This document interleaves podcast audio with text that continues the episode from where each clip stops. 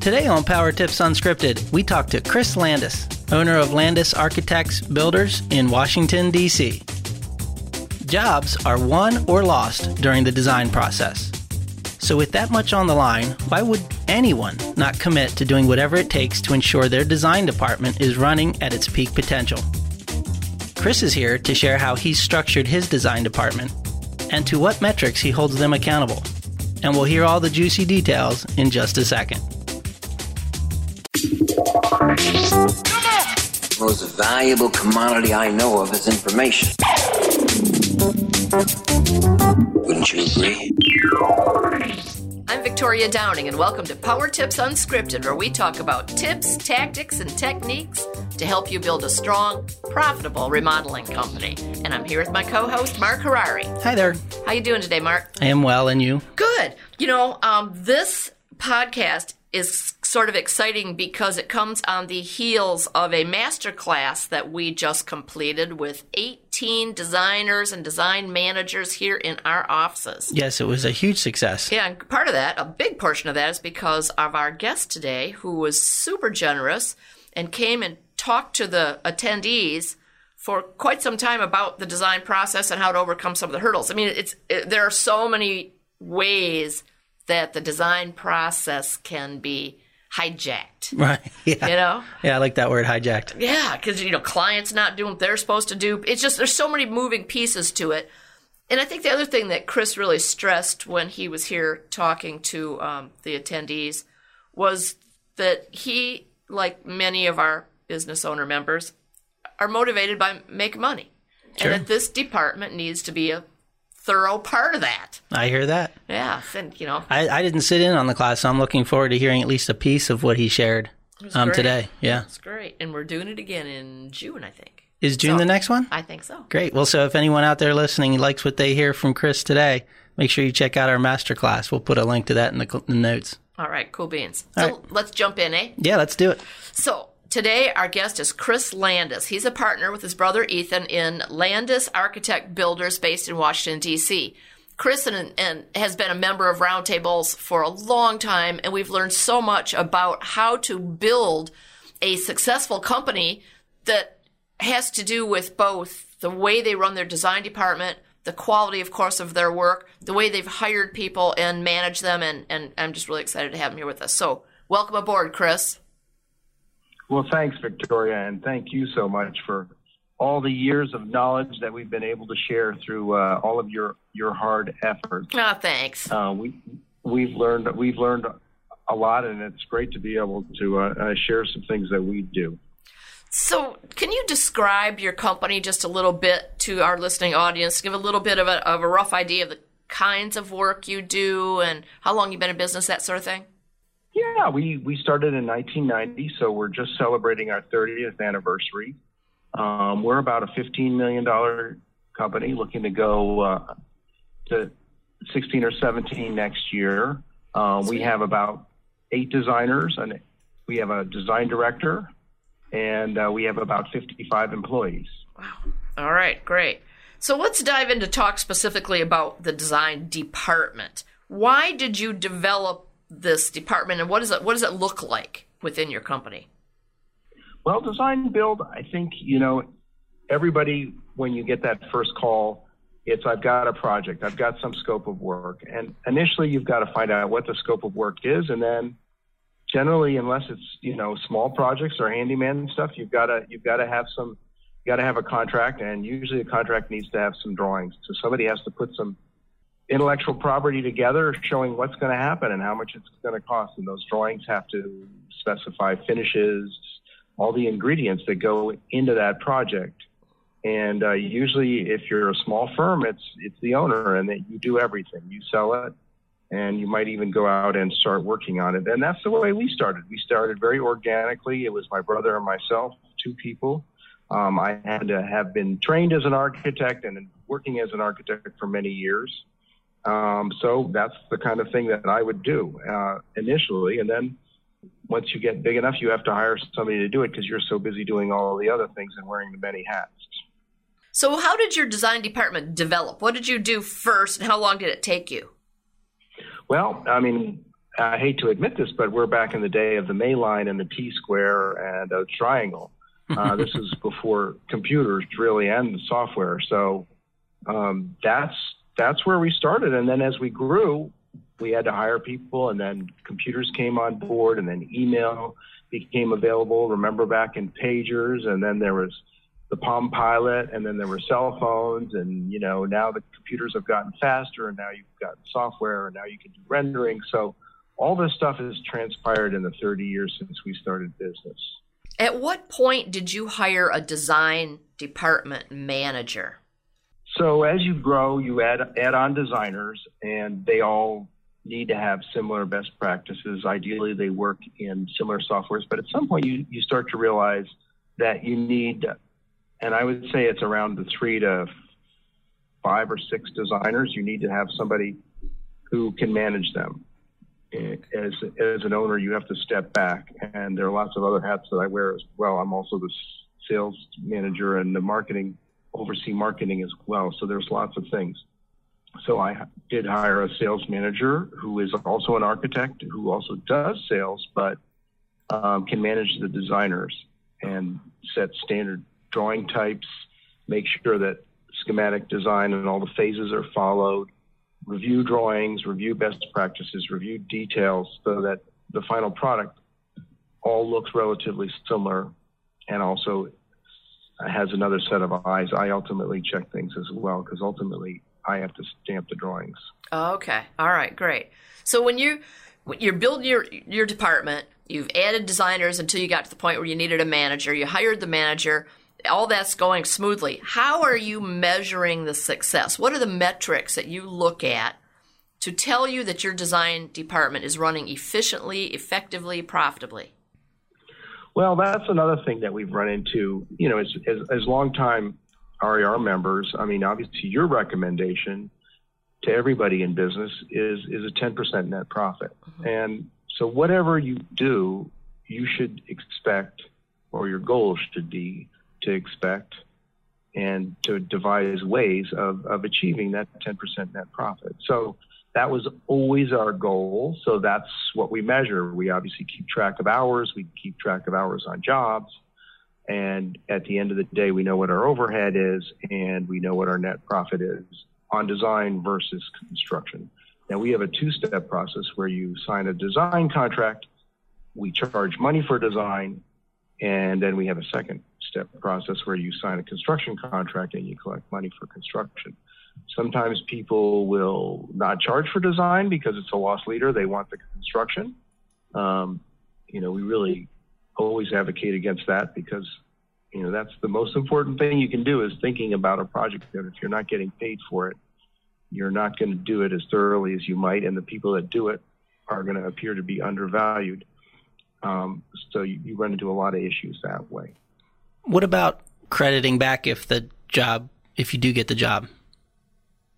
I mean, that's fine, and some people do that. Um, a lot of times they don't really measure what it costs them to do design, so whatever they're crediting back is less than the cost of what it really costs them to design. yeah. Um, so they're they're either they're either breaking even or they're actually losing money on design. Mm-hmm. Which you know, if it were a plumbing department or electrical or a subcontractor of some sort, you just you wouldn't put up with that. But why they do is because they don't actually measure it. So, what's a typical process? Let's say that somebody signs a design agreement with you. What, what's the first phase? What do you call it? The first contract? Well, there are three phases there's schematic design, and then there's design development, and then there's construction documents. So, it's SD, DD, and CD. Okay. And uh, the, three, the three phases are pretty distinct, and ideally, you get a, a set amount of money up front to start the project. So, you always want to stay ahead of the client and at the end of SD, you want to collect another draw to start DD. And then at the end of CD, when you've got all the drawings complete and you're ready to go for permits, you want to you want to charge then too. Uh, and permits generally are part of the construction process. Mm-hmm. So a lot of times you'll want to separate per, separate permit permitting because in a lot of jurisdictions, it takes a lot of time. So you may want to get that really started before you've actually finalized the construction contract and signed that. Mm-hmm. Um, but you want to get that ball rolling. So, how do you measure or track or push the timeline? I mean, it, I've heard over the years many people talk about how the design, the, a project will get bogged up in design. They can't get it to move fast enough. How do you avoid that? What What are the steps you take? Well, I'm not sure that we do avoid it. I mean, clearly, a lot of clients can't make up their minds, or you know, life gets in the way. They have to travel. They have other things that are going to happen to them. Usually, they're pretty upfront. Ideally, what you do is you put together a schedule and you you you ask them if it, this is mutually agreeable. I mean, clearly, you've got let's say it's three months to to design, so you're putting like a construction schedule. You're putting in when you're going to finish SD, when you're going to finish DD. That's your goal. You ideally set up some meetings within within that schedule, and also you tell them when the draws are going to be due. So SD is when you've locked in the floor plans, and they've signed off on it, and you've given them a, a preliminary estimate. That's when you go into the, the finishes phase, which is finishes, reflected ceiling plans, electrical plans, structural plans, that kind of stuff. That's the next phase. Generally, we'll do a trade day, sort of somewhere in that phase as well. So they know what they're going to get within each phase, and they can see the the value of it moving forward.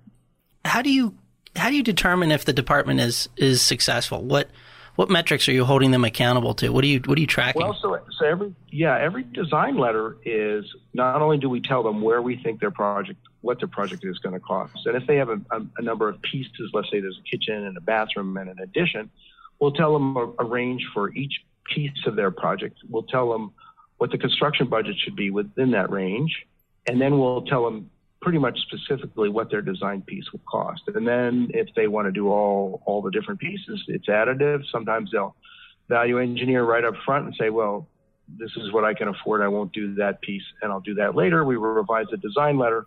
Generally, we're charging a percentage of construction, but we're also relating it to hours so that we can tell them, you know, hey, you've got so many hours in each phase, and we can tell them when they're getting to the end of that phase and whether where their hours are at.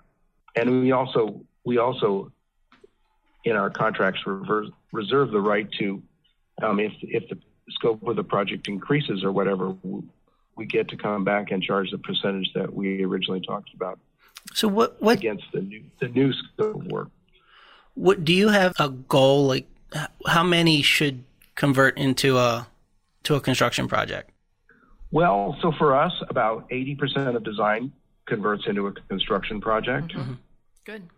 So, and, and, and one out of, I would say one out of five initial prospects who you go out and visit and actually write a proposal to converts into, into was design contract. And was that a, a goal that you set, or was that just based on historical data that you've come to terms with? No, that's that's sort of historical data, and that's what I've seen through RAR too. Mm-hmm. Obviously, there's some salesmen that close have much cl- higher close ratios, but I'd say on a, if you have a large team, that would be a healthy healthy um, percentage. Um, that's after you've vetted. So some may be you know too far away. Some may have budgets that don't don't fit with the scope of work you want, or do, do they are asking for work that you don't actually do.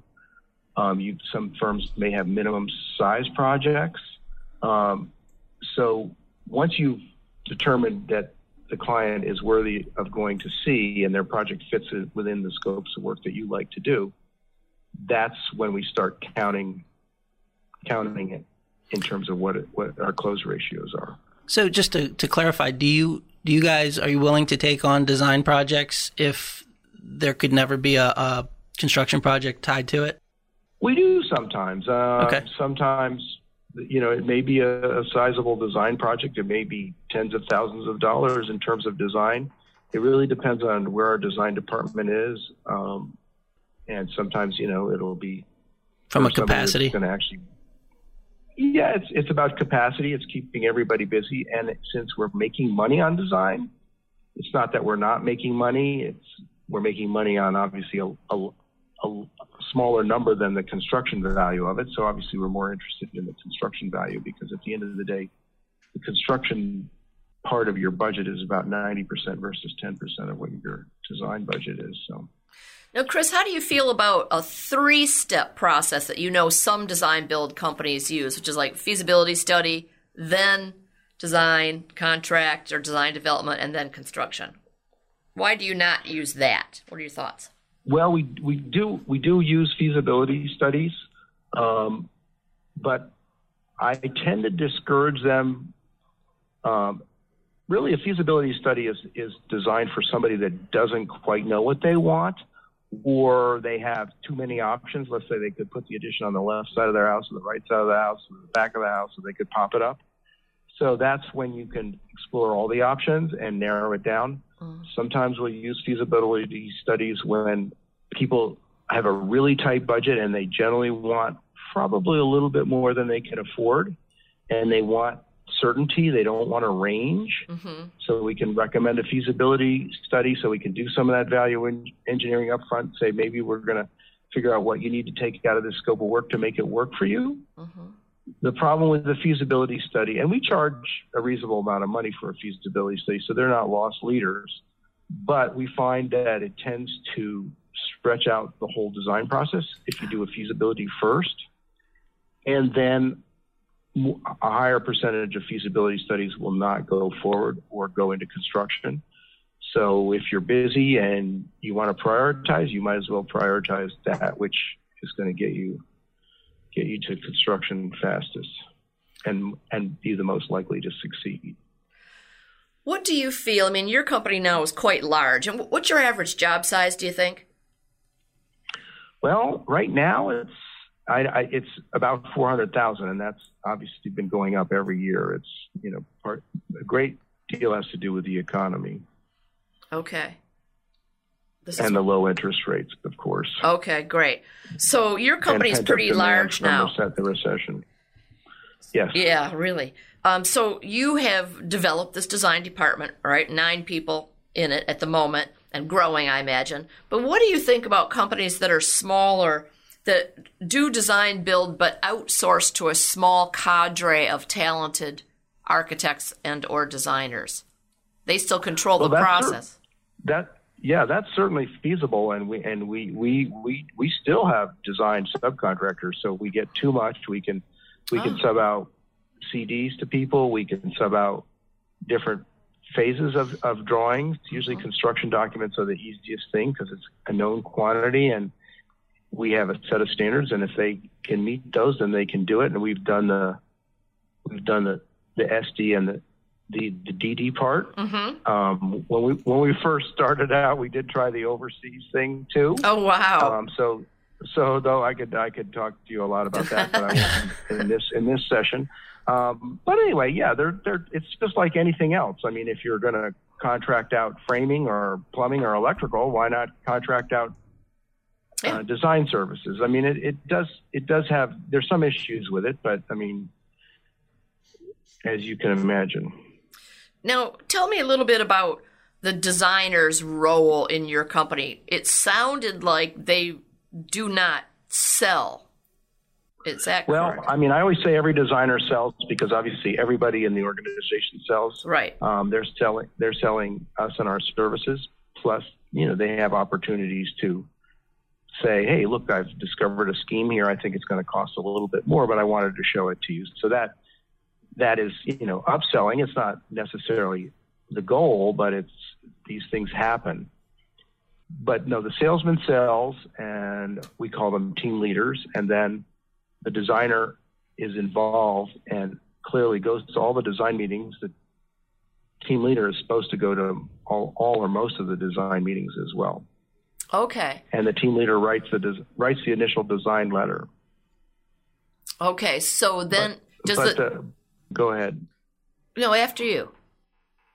Well, the the designer is very responsible, becomes responsible for the budget and also for the timetable, um, and and helps drive that and works with the estimator at the end when everything's together to just make sure that the estimator understands the drawings. And, but it's a very it's very much of a team effort at the end of the day. So even the team leader stays involved from the initial sales all the way through construction. Wow. Okay. Great. So the designers are not estimating; they're getting it. they're coming up with the, the ideas and so on the creative side, and the estimators working with them to do those preliminary rough uh, ranges and that sort of thing, and then narrowing it down. Exactly. Okay. So tell us, where are you finding your designers once you want to hire them? Um, well, um, in terms of media that you're using, or where? Yeah, like Um, how are yeah how are you finding? designers? Yeah, yeah. Well, we've got a we've got a number of architects on staff, so we have done that. Um, sometimes it's the competition. Mm-hmm. Um, obviously, resumes come our desk across our desk from all over. Um, you know, we've used LinkedIn, we've used Glassdoor, we've used um, a bunch of other air, places to advertise. So we, you know, once you do that, um, Craigslist and the AIA has a has a, a job board as well. Okay. Obviously, you've got to sort through sort through all that and decide. I mean, the first thing is really to come up with a job description Mm-hmm. and understand what kind of person you want, what their strengths and skills need to be, and then then you then you need to obviously advertise for that, and hopefully you get enough resumes that fit that that job description. Yes.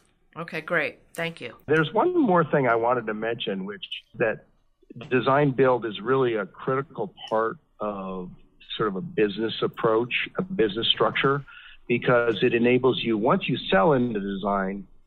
Very few people, as you saw with the 80% close into construction, very few people even shop once once you've developed Right. a level of trust with them in design. And I think that's a really important uh, aspect to make clear to your members because a lot of people, if they're bid build, they've got a they're bidding on a lot of stuff, spending a huge amount of time, a lot of times not getting compensated for it, or they've got to develop that list of that sense of trust with whoever's job they're bidding on, so that they know there's a high likelihood that they're going to get it. Mm-hmm. Mm-hmm.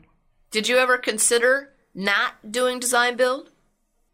Not really, because I'm obviously my, with my des- design background, it's uh, it's it's what we wanted to do, and obviously, so much of how something turns out is is all about the design.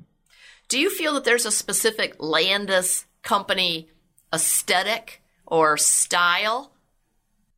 You know, I would say, and this is I get asked this by clients all the time. I I say our portfolio represents the tastes of our clients. Clearly, they have existing houses, they have existing interiors that um, they worked on, so we have a, a very good sense. Unless you're doing a whole house makeover or something, you don't get the chance to really redo everything. And generally, people want uh, something that fits in with their style and their taste, and usually they want something that's contextual, so that it looks like it was never added on. Mm-hmm. So that's ultimately our goal. Chris, one last question for you. Are you ready for the lightning round? Okay, Let's do it. And now, here's the Remodeler's Advantage Lightning Round. It's a trap! All right, 60 seconds on the clock. Here we go. What's your favorite business book and why? Good to great. If you weren't the owner of a remodeling company, what do you think you'd be doing? Um, I, I guess running an architecture firm. What are you not very good at? I guess uh, asking what their budget is. I've gotten a lot better at it over the years. Your room, your desk, or your car? Which would you clean first? Always my car. What was your favorite sitcom growing up? Wow, I guess it's uh, Hogan's Heroes or Stalag 13. Name a movie you've seen more than 10 times. I don't think there is a movie that I've seen more than that. I don't think there's one I have either. hey, well, Chris, this has been great. Thank you so much for sharing your insights on building this design department. I think it, you really shared some great stuff. Now, before you go, before we let you go, I want you to share your five words of wisdom with our listening audience and tell us why they resonated with you. Okay. Well, it's really 10 words, but the first five are that which cannot be measured, dot, dot, dot. Okay. Got it. And why that? I like how you did that. Because if you can't measure it, you can't improve it. That's right. Yeah. Yeah, And that's, that's, right. why you need to measure your design profitability. All right. You can always improve it. that is very true. And I think that that is something that way too few people do. So just plugging that, putting that in their ear, putting that bug in their ear, and getting them to do that would be uh, tremendously uh, helpful. So thank you so much for sharing your expertise. Appreciate it. Okay, well, thank you. And we look forward to having you back again. Okay, Thanks, Chris. Bye, Chris. bye.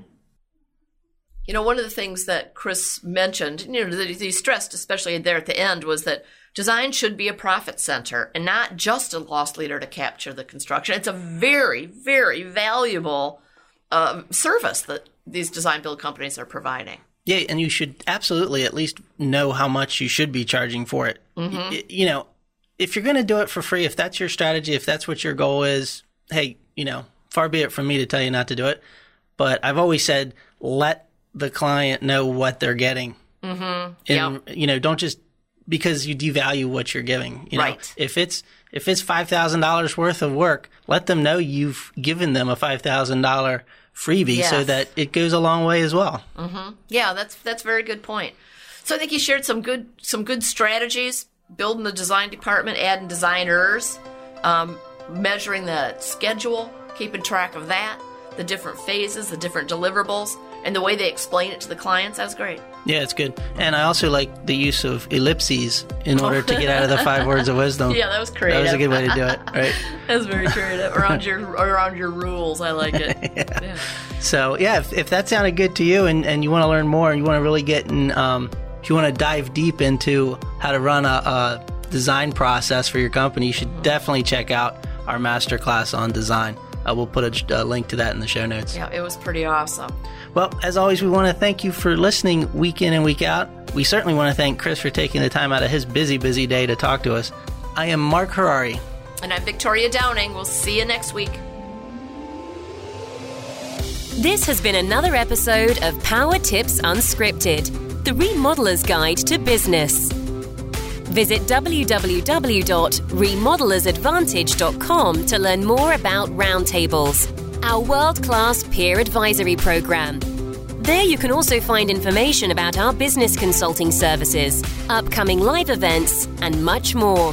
And finally, don't forget to subscribe to the show and comment on iTunes. Thanks for listening.